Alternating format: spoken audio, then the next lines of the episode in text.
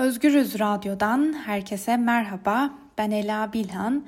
Bugün 3 Eylül Perşembe ve bugün de 15 dakikada dünya basınında öne çıkan haber manşet ve yorumları aktarmak üzere yeniden sizlerleyiz. Bültenimize e, bir kez daha Amerikan basınının en çok konuşulanlarıyla başlayalım. Voice of America'nın bugün gündemine taşıdığı bir habere göre 3 Kasım'da yapılacak başkanlık seçimlerine 9 hafta kala başkan adaylarının seçim kampanyalarının odağında Wisconsin eyaletinin Kenosha ve Oregon eyaletinin Portland kentindeki şiddet olayları yer alıyor. Trump'ın Kenosha ziyaretinde verdiği mesajlarla Cumhuriyetçi Parti kurultayı boyunca üzerinde durulan Joe Biden'ın Amerika'sında güvende değilsiniz temasını tekrarladığı yorumları yapılıyor. Başkanın seçim ekibi kullanılan bu taktiklerin Trump'ın 2016 yılındaki seçimlerde oyunu aldığı banliyö beyaz seçmeninin desteğini kazanmasında yardımcı olabileceği kanısında. Öbür taraftan Joe Biden ise Wisconsin ziyaretiyle 2012 yılından bu yana bu eyalette seçim kampanyası yapan Demokrat Partili ilk başkan adayı olacak. Hillary Clinton 2016 yılında ön seçimi kaybetmesinin ardından eyalette seçim kampanyası yapmamış ve bu durumunda Trump'ın seçimleri kıl payı kazanmasında rol oynadığı yorumları yapılmıştı. Peki ABD'de seçime haftalar kala anketler ne diyor? Joe Biden 2020 yılı boyunca yapılan anketlerde çoğu zaman Trump'ın yaklaşık olarak 8-10 puan önündeydi.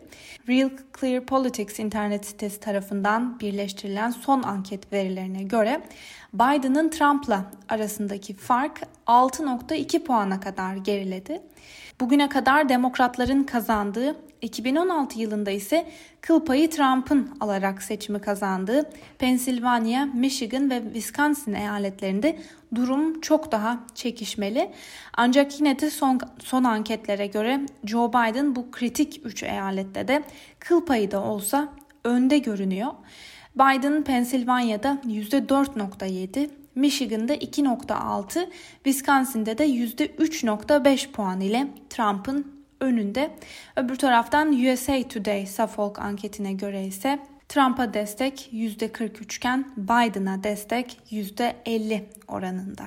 Aktarılan bu anket sonuçlarının ardından New York Times'da yer alan yeni anket sonuçları Biden ve Trump'ın huzursuzluk yaratan çatışmalarını yoğunlaştırıyor başlığıyla aktardığı habere göz atalım. Demokrat adayı e, Başkan Trump'ın saldırılarına bir reklam kampanyasıyla yanıt veriyor. Bir hafta boyunca yayınlanacak televizyon ve dijital reklamlarını kapsayan seçim kampanyasının maliyetinin de 45 milyon dolar olduğu belirtilmiş. Sıradaki haberimize geçelim. ABD Hastalıkları Kontrol ve Önleme Merkezleri eyaletlerin sağlık yetkililerinden e, koronavirüsünde yüksek risk grubunda değerlendirilen kişilere olası bir aşının dağıtımını Ekim sonu ya da Kasım e, başında yapılacak şekilde hazırlanmalarını istedi. Ekim-Kasım aylarında aşı stoğunun kısıtlı olması beklendiği için bu alanda bir planlama talep ettikleri belirtiliyor. Ve gazeteye göre hastalık kontrol ve önleme merkezlerinin verdiği bu kararda Trump'ın bu yöndeki talimatlarının yarattığı siyasi bir baskı etkili oldu. Aşı çalışmaları için gaza basılması gerektiğini sık sık vurgulayan Donald Trump, potansiyel iki aşının da bu sene içinde hazır olacağını söylemeye devam ediyor. Ve aynı konuyu gündemine taşıyan Washington Post gazetesinden Leana Wen ise ABD'de hükümet ve bilim insanları arasında bir güven krizi yaşanıyor diye yazmış bugünkü yazısında. Bu yorumun ardından gazetede öne çıkan bir diğer haberi de sizlere aktaralım. Biden okulların tam olarak yeniden açılamamasından Trump'ı sorumlu tutuyor. Beyaz Saray danışmanları ve Trump'ın kampanya yetkilileri dün yaptıkları bir açıklamada başkanın okulların yeniden açılması için baskı yaptığını ve yönetimin yerel bölgelere yüz yüze eğitime geri dönmeleri yönündeki talepleri arttırdıklarını söyledi.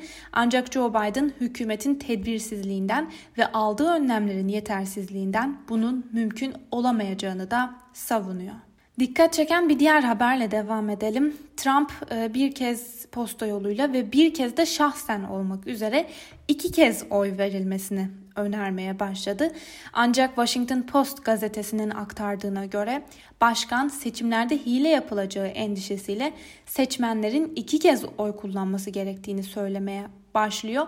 Ancak ABD'de bir kişinin iki farklı şekilde oy kullanması yasa dışı olduğu gibi Kuzey Carolina gibi eyaletlerde çok büyük bir suç da sayılıyor.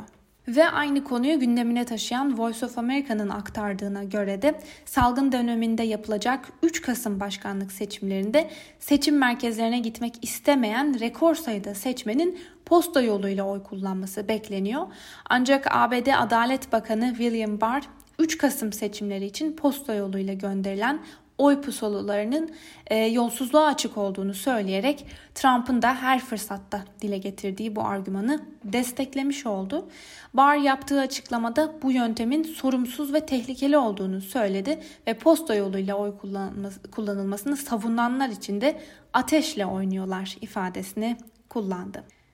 Önemli bir diğer haberle devam edelim. Almanya hükümetinin askeri laboratuvarda yürüttüğü testlerin Rus muhalif lider Alexei Navalny'nin Novichok grubundan olan kimyasal bir maddeyle zehirlendiğinin ortaya çıkmasının ardından Alman hükümeti Avrupa Birliği ve NATO'daki müttefiklerini bulgularla ilgili bilgilendireceğini ve Rusya'ya verilecek yanıt konusunda onlara danışacağını söyledi.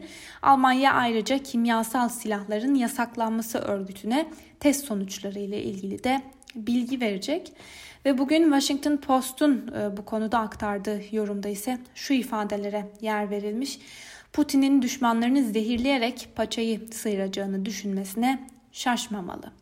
Navalny'nin zehirlenmesine dair somut bulguların elde edilmiş olması bugün Rus basınından Moscow Times'ın da önemli gündem maddeleri arasında yer alıyor.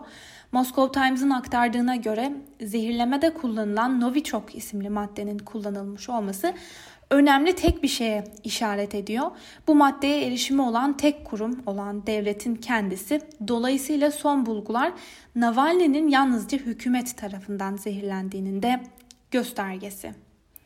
Öbür taraftan Almanya Başbakanı Angela Merkel Rus hükümetinden bu süreci açıklamasını beklediklerini dile getirerek şu anda sadece Rus hükümetinin yanıtlayabileceği ve yanıtlaması gereken çok ciddi sorular var ifadesini kullandı e, ve buna karşılık olarak e, Almanya'nın bu açıklamalarına karşılık Rusya Dışişleri Bakanlığı sözcüsü Maria Zaharova da açıklamaların kanıtsız olduğunu söyledi. Bu haberlerin ardından İngiliz basınıyla devam edeceğiz. Rus muhalif Navalny'nin zehirlendiğinin resmen kanıtlanması bugün The Guardian gazetesinin de manşetine taşınmış ve Rus muhalifin zehirlenmesine yönelik somut bulguların elde edilmesinin ardından Rusya lideri Putin üzerindeki baskılarında giderek arttığına ve artacağına işaret ediliyor. The Guardian'ın ilk sayfasında yer alan önemli bir diğer haberle devam edelim. Koronavirüs salgınının ekonomik etkilerinin en aza indirgenmesi için İngiltere'de bir vergi artışına gidiliyor. Başbakan Boris Johnson ve Maliye Bakanı Rishi Sunak milletvekillerini e, bu kararın neden gerekli olduğunu anlattıkları bir konuşma yaptılar. Ancak gazete ikilinin bu konuşmasını hükümetin koronavirüs krizine ele alışından memnun olmayan hatta kızgın ve huzursuz olan isyancı muhafazakar milletvekillerini sakinleştirme girişimi olarak tanımlıyor. Salgının ekonomik etkilerinin en aza indirgenmesi için İngiltere'de arttırılması planlanan vergiler bugün Financial Times gazetesinin de ilk sayfasında. Hatta gazetenin manşetten verdiği bu habere göre İngiltere Maliye Bakanı Rishi Sunak muhafazakar milletvekillerine yönelik Boris Johnson'ın önemli olarak tanımladığı bu vergi artışının son derece gerekli ve elzem olduğunu savunduğu bir savunma konuşması yaptı. Gazetenin aktardığına göre Johnson da hükümetin yaz boyunca neredeyse mecbur kaldığı e, birçok U dönüşünün ardından parti içindeki ilişkileri düzeltmek amacıyla bir açıklama niteliğinde milletvekillerine seslenmek zorunda kaldı. Financial Times'ın da gündemine taşıdığı bu haberin ardından Independent'ta aktarılan dikkat çekici bir yazıyla devam edelim. Analistlere göre Trump seçim gecesi zafer sonrasında mağlubiyet yaşayabilir.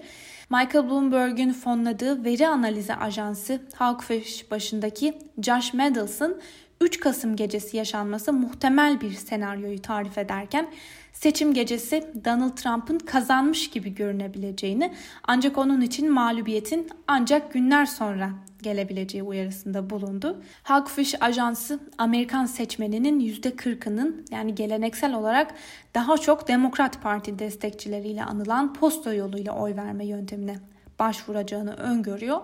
Bu durumda posta yoluyla verilen oyların o ana kadar yalnızca %15'inin sayılmış olmasıyla birlikte seçim gecesi Trump'ın seçiciler kurulunda tahminen 408'e 130 farklı önde olması ancak birkaç gün sonra da bu tablonun değişmesi mümkün görünüyor. Hawkfish'in analizine göre posta yoluyla kullanılan tüm oyların dahil edilmesiyle e, Biden'ın seçiciler kurulunda 334'e 204 gibi önemli bir farkla galip geleceği de tahmin ediliyor. Bu analizin ardından e, bültenimize Fransız basınıyla devam edelim. Le Monde'un bugün gündeminde salgın nedeniyle darbe alan Fransız ekonomisi var. Hükümet ekonomiyi nasıl döndürmeyi planlıyor sorusuna yanıt arayan gazetenin aktardığı habere göre hükümet France Relance olarak adlandırılan ve yaklaşık 70 önlem içeren 100 milyar euroluk e, ekonomi planının şirketler için acil vergi indirimleriyle beraber yenilikçi sektörlerdeki uzun vadeli yatırımları destekleyecek. Ve önemli bir diğer haberle devam edelim. Charlie Hebdo davası dün Paris Adliyesi'nde görülmeye başlandı. Fransa Cumhurbaşkanı Emmanuel Macron ise e, davadan önce Fransa'da vatandaşların dine hakaret olarak algılanabilecek ifadeler kullanma özgürlüğüne sahip olduğunu söyleyerek dergiye sahip çıkarken Fransa İslam Konseyi de Müslüman topluma karikatürleri görmezden gelin çağrısı yaptı. Charlie Hebdo davasını gündemine taşıyan Liberasyon gazetesine göre ise bütün dinlerle alay edilebilir, karikatürü çizile, çizilebilir ve ifade özgürlüğü de demokrasinin merkezine yerleştirilmeli. Ancak giderek yükselen İslam karşıtlığı da hiçbir şekilde göz ardı edilmemeli. Bu gerçek bir tehlike ama öbür taraftan Charlie Hebdo ruhu her zaman savunulmaya devam edilmeli diye yazmış bugün Liberasyon gazetesi. Eurotopics'in gündemine taşıdığı önemli bir konuyla devam edelim. Doğu Akdeniz'deki doğal gaz rezervleri konusunda süren anlaşmazlıkla Yunanistan ile Türkiye karşılıklı tehditlerin dozunu arttırdı. Meis Adası açıklarında bir araştırma gemisi bulunduran Ankara, Yunanistan'ı adayı silahlandırmakla suçluyor. NATO Genel Sekreteri Jens Stoltenberg bölgeye giderek daha çok sayıda savaş gemisinin çekilmesini kaygıyla izlediğini açıkladı. Peki buradan bir çıkış yolu var mı? İsviçre basınından sol görüşlü Tages Anzeiger gazetesi Akdeniz'deki tek provokatörün Erdoğan olmadığını, Atina'nın ve Paris'in de ateşe körükle gittiğini savunuyor ve öbür taraftan liberal görüşlü Tom Vima gazetesine bu konuda görüş bildiren siyaset profesörü Panagiotis Iakomidis Atina yaptırımlar ideolojisini bir kenara bırakmalı. Ortak stratejik hedefimiz Türkiye'yi uluslararası hukuka uygun bir mantık içine hapsetmek olmalı diyerek Atina'nın Ankara ile yeni bir anlaşmaya varması gerektiğini savunuyor.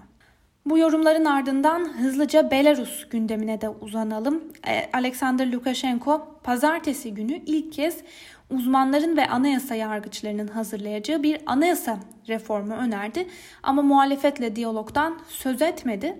Gözlemciler ise Lukashenko'nun bu önerisine kuşkuyla yaklaşıyorlar. Örneğin Rus basınından Radyo Komersant, Lukashenko'nun bu son hamlesini muhalefeti oyalama taktiği olarak tanımlarken anayasa reformunun yalnızca Lukashenko'nun güvenlikli bir şekilde gitmesinin garantisi olacağı yorumunu yapıyor. Ve son olarak Çin basınından Global Times'ta öne çıkan bir yorumu sizlere aktaralım. Ee, Çin'in aşı araştırma geliştirme birimi ABD gibi kıskanç ve hırs dolu bir yarış içinde değil başlıklı yazıya göre ABD Covid-19 aşısının araştırma ve geliştirme ayağını güç ve prestij adına kıyasıya bir rekabet olarak görüyor. Ancak ABD'nin bu telaşı bir zamanlar yakışıklı olan ancak çekiciliğini kaybetmekten derinden endişe duyan, orta yaşa doğru ilerleyen bir adama benziyor. Sevgili Özgürüz Radyo dinleyicileri Global Times'tan aktardığımız bu yorumla beraber bugünkü programımızın da sonuna geldik. Yarın aynı saatte görüşmek dileğiyle. Hoşçakalın.